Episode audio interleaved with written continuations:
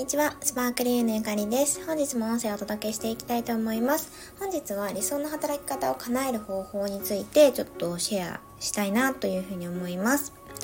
ちょうどあのワークスタイルコンサルっていうサービスを今リリースしているんですけれども、これは自分のこうしっくりくる働き方っていうのを追求してでそれを叶えていくためのコンサルティングなんですね。でこの理想の働き方多分あのー、今会社員だったら例えば週5もう会社に通うの嫌だなとか 満員電車乗りたくないなとかあと今在宅ができてるからすごく自分的には満足とかあの今の働き方に対して好き嫌いっていうのが多分それぞれあるんじゃないかなと思うんですね。で例えば私も会社員でやっている時はあの、電車に乗らないで自宅でフルリモートっていうあの働き方なので、そこがすごい好きだなとか、あと職場環境、あの上司とか部下とかそういった人間関係もいいなとか、あと働く時間ですよね。時間がこう残業がね、すごく多かったりすると嫌だなって私は感じちゃうんですけれども、でも自分のあの体力とか気力の範囲内の時間に収まってるなとか、そういう感じで、あのー、同じ仕事をしていたとしても好きな部分とちょっと嫌いな部分とか合わないなって感じる部分が人によってあるんじゃないかなって思います。で、どんなこう理想の働き方、本当に何でもわがまま言えるとしたら、どんな働き方がいいなと皆さんは思いますか？その考えた自分のこう理想の働き方をどうやって叶えていくのかっていうことを今日はちょっとうんとコンサルティングとまではいかないのでポイントをねシェアしたいなと思います。3つあるんですけど1つは自分を知ることです。あの、自分を知るっていうのはもう何においても第一優先っていう感じかなって私は思っていて、なんでかっていうとその理想の働き方っていうのも、あのね、自分の理想が意外と言えない人って結構いらっしゃるんですよね。具体的に言えないとか、なんとなく、うんと好きな場所で働きたいなって言っている一方で、じゃあ好きな場所ってどこって言われたらなんかあまりわからないとか。だから本当に自分が考えていること、自分の望み、あと自分のま才能、得意、不得意とか、自分の向き、不向きとか、自分の心地よさ、心地いい、何を心地いいと感じて何を心地よくないと感じるのかとか、そこのベースを知らなければ、あの、望みに対して目指すことはできないわけですよね。なので、まあ、やっぱり何事にもこう自分を知るということが大事だなと思います。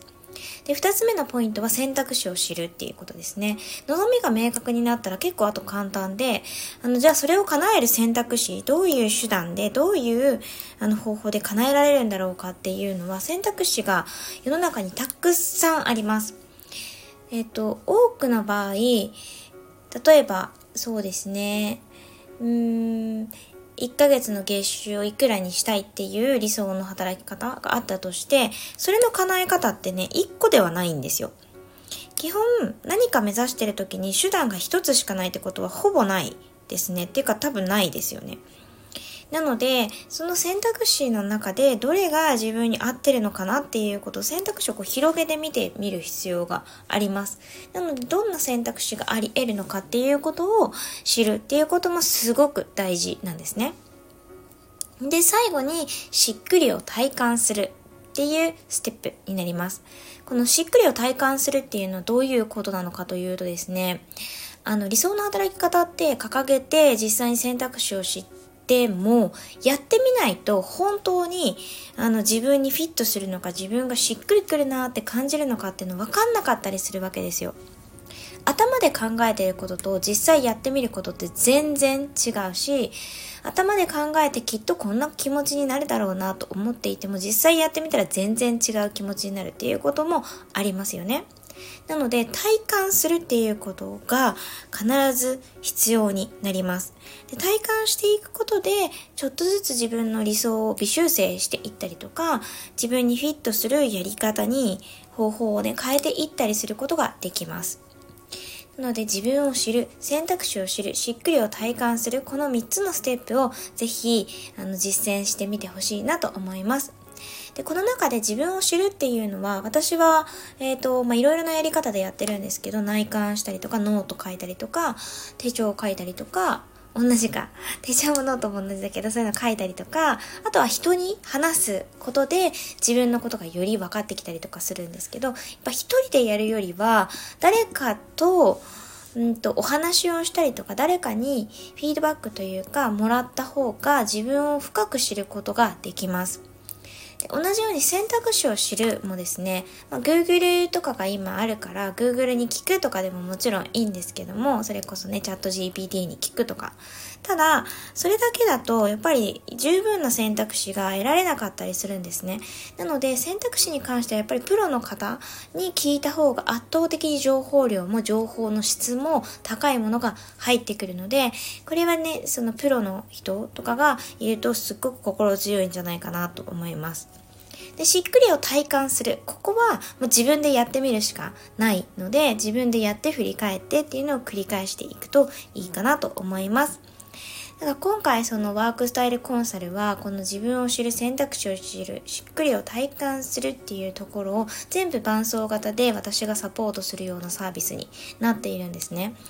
でなんか私はいろんな働き方を実践してきてでしかも継続もしてきて成果も出してきた経験があるんですけれどもだからこそこういろんな選択肢をご提案できるかなって思ってるんですね。なので、なんかこう、まあ私のワークスタイルコンサル受けるか受けないかに関わらず、この理想の働き方を叶える女性がすごい増えたら世の中、なんかストレスフリーになるし、女性のこう力って本当にすごいし、社会に影響を与えるなって私は感じているので、もっともっとなんか理想を叶える方、特にこう自由に働く、生き生き働く、